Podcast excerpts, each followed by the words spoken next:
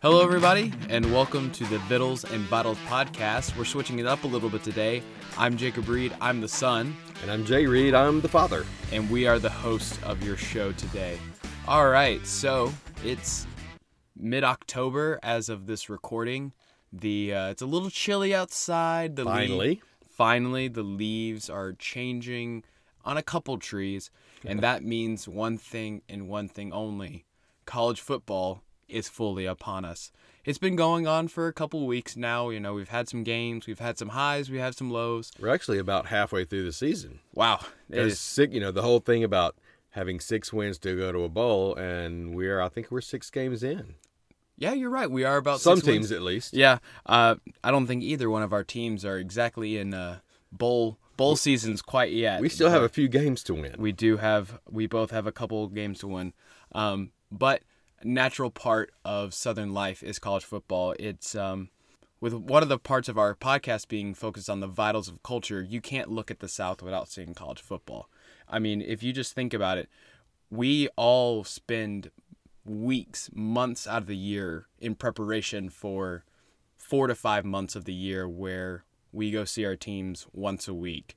And we, um, I was reading a book actually the other day um, called Gods at War, and he did this thing where he replaced every word of football, like describing a day of football, with church, and about how weird it was that we, if we read it that way. But then on top of that, you know, he was talking about we go to football games and we we'll watch other football games in preparation for our own football games and then you know we will eat like pigs the best way to describe it in preparation to go to a stadium and to eat even more at the stadium because you know you got to eat at the game Sure. We'll So- get to that. we definitely will get um, but just looking at um, sec specifically um, those are both near and dear to both of our hearts because uh, i go to an sec school currently you went and graduated from an sec Certainly school did. So looking at that uh, let's talk about some capacity of stadiums because this was some numbers It's that, pretty incredible. that really got me would you like to talk about that Yeah, I was looking. You know, SEC has 14 uh, teams, and the biggest stadium is Texas A&M's Kyle Field, which, uh, according to the numbers I looked at, could hold 102,733 people. of And I believe it. I I'm not good with like eyeballing numbers, but I have attended a game there, and I think you're going to one in a few weeks. Mhm, definitely And am. the the atmosphere there, the the volume, the just the loudness is crazy. Mm-hmm. And I know I I climbed a lot of stairs to get to my upper row ticket seat that day. So Kyle Field is the top.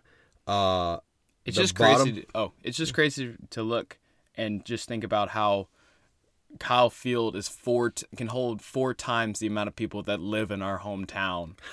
That's true. It's just a weird like Starkville four times over could fit in Kyle Field, and they do that a couple times every. Oh yeah, and that's what happens. season. I was talking to uh, a friend of mine who was a restaurant owner here too, and he was talking about one day how many, you know, what the numbers would be.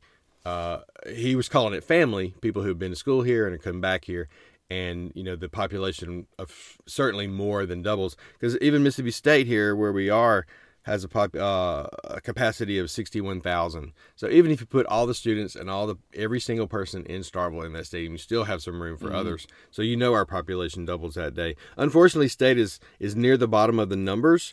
Uh, Ole Miss is just a couple of, of uh, thousand above it.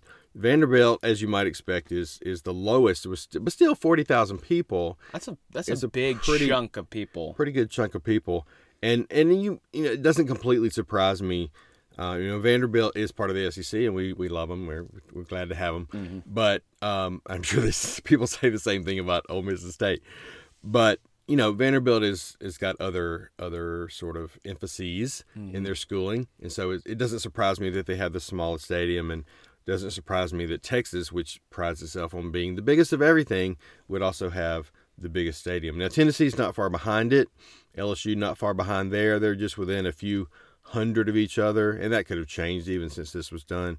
Bryant Denny is the next, and then it drops. Then it starts dropping mm-hmm. to about ten thousand. But just the, I don't know if the schedule allows for every team, every SEC team to be at home on the same day. I don't think that's probably possible for scheduling. No. But if it was, there would be 1.1 million people. If every stadium was filled at the same day, 1.1 million people just watching SEC football, which is pretty crazy. hmm And that's not even counting uh, all the other conferences, the Big Ten, the Pac 12, all those people who are also packing out stadiums um, for their teams. So it's really clear um, that college football is just kind of become a, a, a part of the patchwork of our country, honestly, because you, everybody goes to college, or not everybody, but many people go to college, and most people, I know me personally, football kind of came into that decision.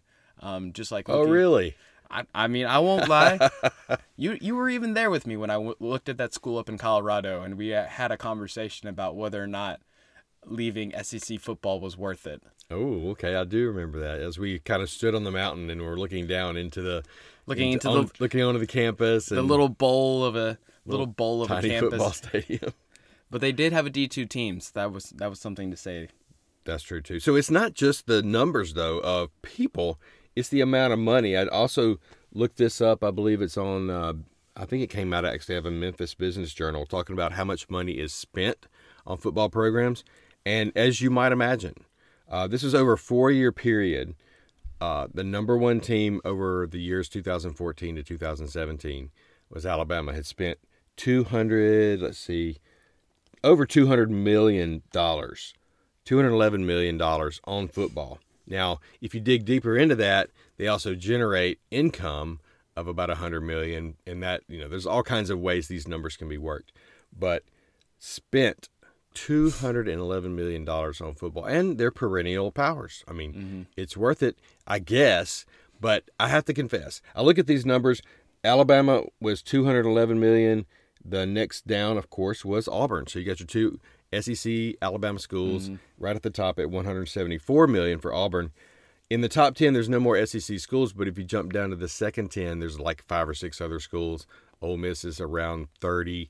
Um, so tons of money spent, but tons of money earned. All that SEC TV money, all the kinds of things. The the way the income comes in is just unreal. and it benefits a lot of like the towns as well because all these businesses you know run maybe will run special hours for game days because they know that people are going to be leaving the stadium who are wanting to, to eat or people are going to go to the bars and stuff like that there's Hotels are hotels packed out. Airbnbs and those kind of places are i mean like i know packed out. i know here in starkville like people stay in columbus because they there's no room here in starkville people buy houses here in starkville just for game days Yeah, we had a neighbor once um, when you were younger that, that that house was a game day house.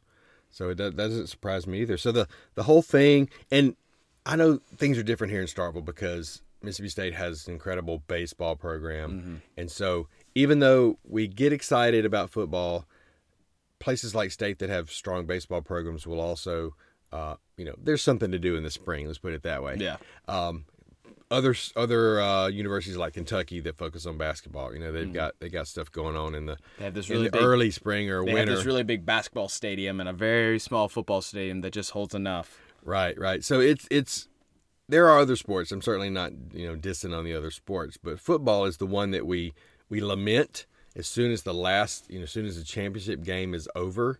Uh, we lament and we start waiting for the next. You know, we started waiting for fall. So I, I feel like it's it's pretty important. I was looking too at the stadiums that I've been to, and I'm just thinking about my personal experience. I've only been to about five of the SEC uh, stadiums, which I kind of was. I read a book a few years ago uh, called Dixieland Delight, written by a guy named Clay Travis. And what he did was he worked it out with his schedule and the schedule of the games to go to a game in every SEC stadium over the course of one season, and then just kind of told about his his travel. So shout out to Clay Travis and his book, which kind of inspired this conversation. Because he's clearly listening right now to this podcast. I'm sure he will. We'll, we'll give him a shout out. Um, so my experience, like I said, I've only been to five stadiums, but when I was in school, and I was in the band for the first three years of my college career, and uh, it did turn out to be a career almost. I was there so long, but um, I, I've been to A and M. Of course, that wasn't as, that wasn't at school. That was a couple of years ago. I've been to Tennessee, and that was actually after school also. So I lived in Asheville, North Carolina, and Knoxville was just a, a couple hours over the border. Uh, but LSU as a student, of course, Ole Miss as a student, Mississippi State as a student, and beyond. Um, but we didn't always, as a band, we went to like one big away game every year. Mm-hmm. Um, and most of the time, if we were playing Tulane, then we went to the Superdome, and I played, you know, I played drums on Superdome field, even for a pro game. One year we stayed over a night, Ooh. and we played at the Saints uh, San Francisco, I believe, the Saints San Francisco game. So there's nothing quite like a rim shot in an empty Superdome Mm. on the 50 yard line. It, what that sounds like. Um, but I've been to the Liberty Bowl, Independence Bowl, Gator Bowl, been to Superdome, uh, and of course, in in my day, we played a lot of games in Jackson, uh, Mississippi Veterans Memorial Stadium, I believe. Um, it's where we, I don't know, State and Ole Miss both played a lot of games in Jackson, and uh, thankfully now they've gone back to campus, and that gets back to your to your money discussion of you know, helping out the local economy, Mm-hmm. uh, the hotels, the restaurants, the, the everything that, that is involved there. Uh, you know what else helps the economy? What? Making the people, making your, the fans wear a certain color. You know, you probably got enough T-shirts as a student. Oh you, yeah. On Maroon Day, you could wear a maroon one. A White Day, you can wear a white one. And Black Day, whatever. But those of us who I remember going to a game at Ole Miss where it was wear navy, Mm-hmm. and I, that's the only Miss shirt I had at the time, and that was no problem for me. But the guy I went with, uh, he didn't have a navy shirt, and so he went and bought a navy shirt to wear to the game. I think once a year they want to wear, maybe twice a year, will wear powder blue, Mm-hmm. and it looks really cool. But not everybody has powder blue, so they So sell everybody the heck out go. of out of the powder blue that day. Good old Rebel Rags More rolling it in. more money for that.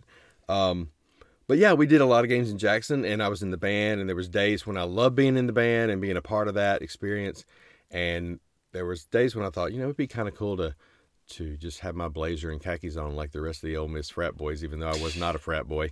Um, you know, would have on, and I did get my chance to do that uh, later on. But uh, what your experience has been very different than mine. Yeah, so just going down with some stadiums. I've been to the Vaught, uh, spent a lot of time in Davis Wade. Uh, we'll be going to Kyle Field in two weeks from this recording, like a week from when it drops. Uh, and I've been to Tiger Stadium as well, and Bryant Denny.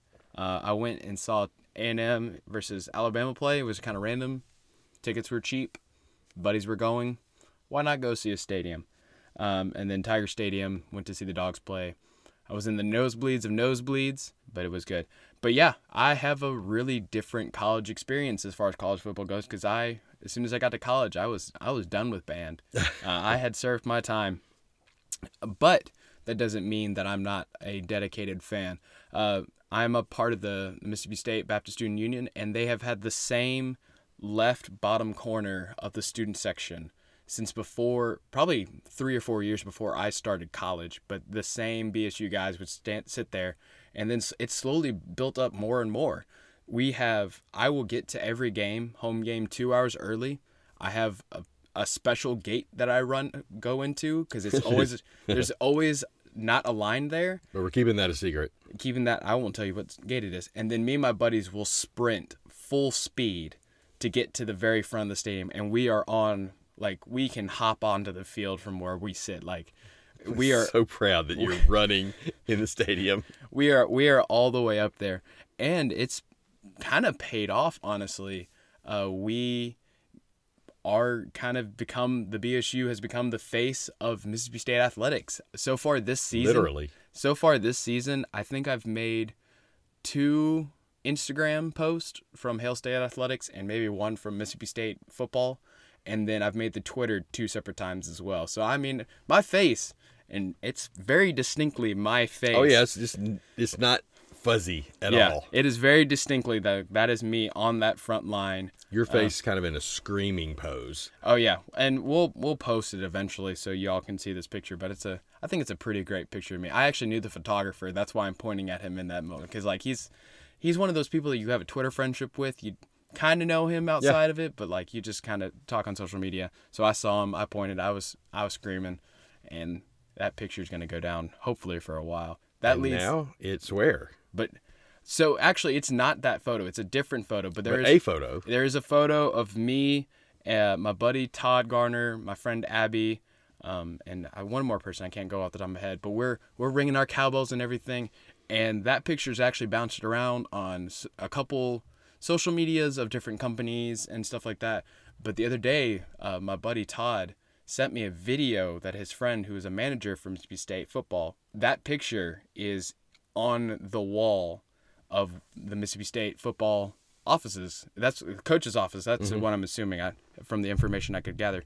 And it's not like kind of fuzzy in the background. No, it's, like they've sharpened your face. like we are sharpened and everything is fuzzed Around out around us. fuzzy, yeah. So it was a really cool um, experience because I've seen that picture a lot, but getting to know that at least for the next, hopefully a couple of years, my face is chilling in the, the Yeah. football offices. And I had a similar experience um, when I was a. Of course, again, I was in the band, and, and Coach Brewer in my day back in the early or mid '80s, he liked for the drums to lead the team through the grove, and it, I thought it was kind of goofy, but my uh, I took my turn one day, and it happened to be that the day I was there, Archie Manning was marching right behind me, and some I ended up on on CBS Good Morning with Charles Kuralt a few months later with me walking through the grove. Years and years later, my phone started blowing up because it was also right in the Book of Manning. So if you've seen the Book of Manning and you see the goofy drummer in the red tuxedo leading uh, the football team through the grove, that is yours truly. Uh, and that also ended up the big picture, kind of poster size, ended up on a doctor's office wall in Oxford. I never saw it. My mother knew the doctor's wife. She tried to find it later when he retired. We kind of lost track of it, but I'd have people come in and say, "Hey, I saw you on Doctor So and So's wall." Um, and I did want to say too a couple of cool things, just real quick. Um, I've also been to Tiger Stadium, and I heard Coach O say yesterday. Yeah, I'll try to do my best, Coach O. Welcome to Tiger Stadium, where the dream, uh, what, what Oppo- is it? opponents' dreams come Opponents' to dreams come to die. come to die. Go Tigers. yeah, right. So he, um, this is long before Coach O, but we actually beat LSU one time in Tiger Stadium at night. Crazy good memory. And our big trip when when I was a freshman was to Notre Dame Stadium. So Ole Miss played Notre Dame in a in a little trade off game, and we got to go up to Notre Dame, and and that was cool. But when you're there for hours in the stadium, you got to eat. Yeah, you you food reigns supreme. So, what is your favorite, or I think you told me the other day, you don't have just necessarily a favorite, but sort of a tradition of what you eat when you get the game? Yeah, so for for many years, uh, me and one of my buddies, Zach Kuhn, uh, would get barbecue nachos. Um, Dreamland barbecue nachos, you know, the the cheese sauce is definitely out of a bag. Is it Dreamland? It is Dreamland. Oh. That that is the ones that are in in the stadium. Impressive. Yeah, they're good. They're delicious. There's a picture of me where everybody's cheering and I'm chowing down like mid bite of a of nachos. Uh, yeah, um, it's kind of transitioned a little bit though because with uh, John Cohen bringing down all the stadium prices for food, um, hot dogs are like two bucks, and they're they're pretty they're pretty large hot dogs. So I've kind of meandered into that, trying to So save. now do you get three chips and a spoonful of barbecue? Is that how it works? Yeah, it seems like it sometimes, but I've moved over to the hot dog now just because it's a little bit cheaper, um, but still still really delicious. And I would say that's my favorite thing to do too. I, at Ole Miss at Vaught Hemingway, sometimes they they had a pimento cheese sandwich once. I don't know what they've got now. I haven't been this year, but um, but that was kind of cool. But in uh, no matter what the weather, pretty much I'm gonna probably if if it's if I'm gonna eat there, I'm gonna have some barbecue nachos. That's my mm-hmm. go-to. If it's hot, I'm looking for a frozen lemonade. They mm. don't always have that, but but that's what I'm looking for. Go with that blue Powerade. You get this giant souvenir cup and just sip it through, you know, a quarter or two. Got to stay hydrated out there. Well, that's true too. So, I, in thinking about the food side of it, I looked at some of the other stadiums across the country and found some really interesting things. Um, several stadiums have sushi. They made a big deal of having sushi. I can't see how sushi would make it at one of these SEC stadiums just because we're in the South. It's hot. If I want sushi, I want it wrapped in cornbread batter. Corn, sorry, not cornbread batter. That's a corn dog. Yeah. Oh, well, which is also a good food. But you know, there my joke kind of blew it. But uh, I'd like to have a a catfish sushi rolled in cornmeal and fried. That's what I was trying And to it's also to. just not like what you think about. Like, you know, you're in the stadium, your team's up by 15. You're like, ah, I have enough time. You know, the other team's on the I field. think I'll have a California roll. Yeah. let me let me grab my chopsticks and my sushi, and don't forget the soy sauce next to the mustard. You know, Exactly, exactly. So in Missouri, they have something called butter cake dippers. I guess gooey butter cake is a thing there. I could not find a picture, but anything that's gooey butter cake and dipping must mean a sauce. So that sounds great too. Uh, I didn't. Uh, jam, uh, I guess LSU has jambalaya, which makes sense. That's just a very sticking Cajun with that dish. Creole. But I can see that that one might be, you know, messy too. I guess, I guess barbecue nachos can be pretty messy. Oh, But, but uh, food is just messy when it comes at college games. yeah, but you want to have something that can be handheld and not make a complete mess. You know, if you're especially because people tend to sit in there. I mean, jambalaya is also kind of a kind of a stickier food. I guess so it like is. it could stick together and stay in that that Yeah. bowl. So Alabama has the Dreamland nachos, which I didn't realize State had. So that's kind of the same thing. It also had a, uh, what it was it a pimento cheese stuffed sausage dog or something like yeah, that. I don't know what it was. I saw a picture. It looked good. So, So I, I got to thinking, you know, I was looking around and, you know, the University of Oregon, something was listed. I don't remember what it was, but uh, I did notice that there was no duck on the menu at University of Oregon, which kind of made me think about the Peabody. You know, the Peabody Hotel has the little duck walk, and they make sure they've kind of made a big deal out of not having any duck on the menu of their fine dining restaurant. So um, I thought, well, what else uh, what other stadiums might fall under that same thing. And I was actually surprised to find Virginia Tech. Uh, their mascot is the Hokie Bird.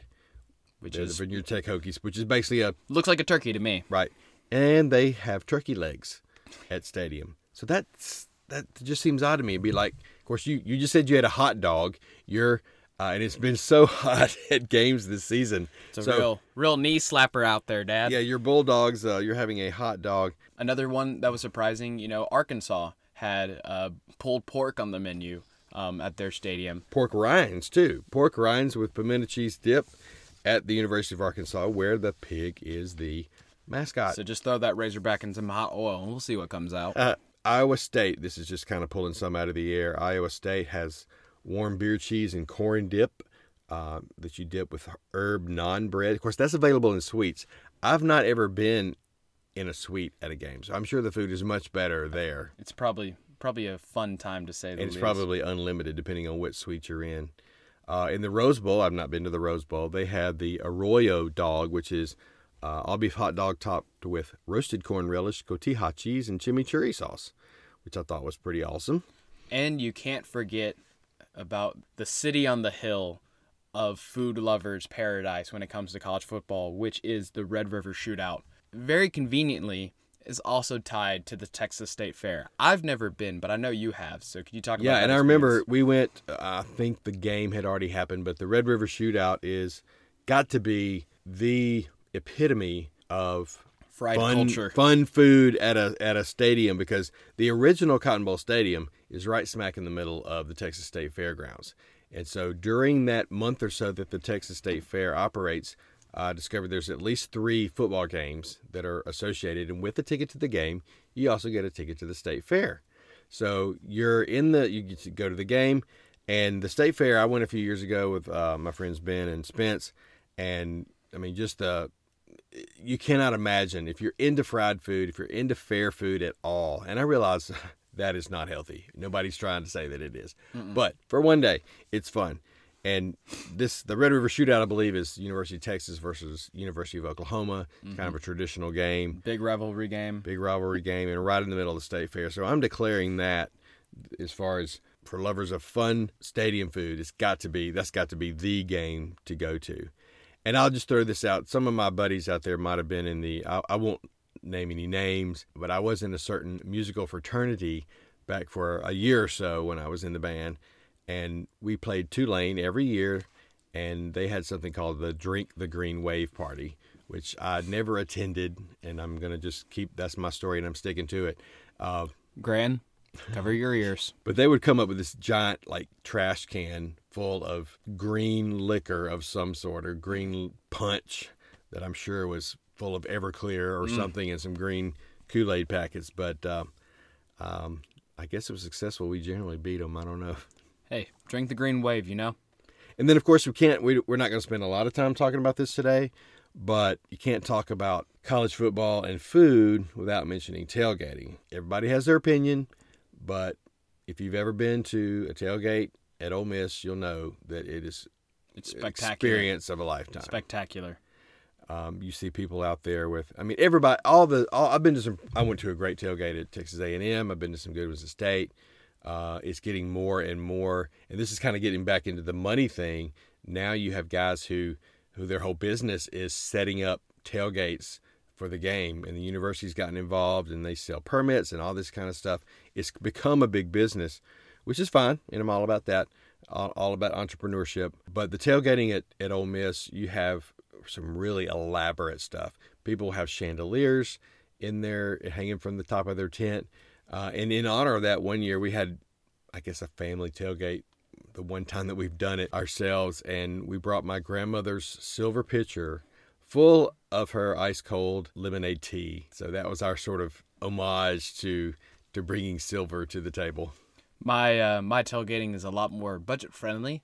Uh, rolling up, throwing out a tent, grilling some burgers on some the finest styrofoam china we could find. But yeah, hey, I think I hear some drums in the distance. Could be.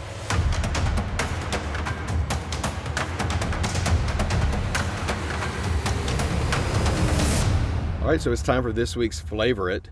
And I will bring in another uh, university that I had already decided this was what was going to be my my flavor it this week. And the Northwestern University has something that they call Wildcat Nachos, and it's blue corn chips, tortilla chips with white queso, pico, and beef barbacoa. They also, by the way, have a Wildcat float. Their one of their colors is purple, and so it's like uh, my grandmother used to make purple cows, which is just vanilla ice cream with grape soda, particularly new, new grape, grape. soda on it.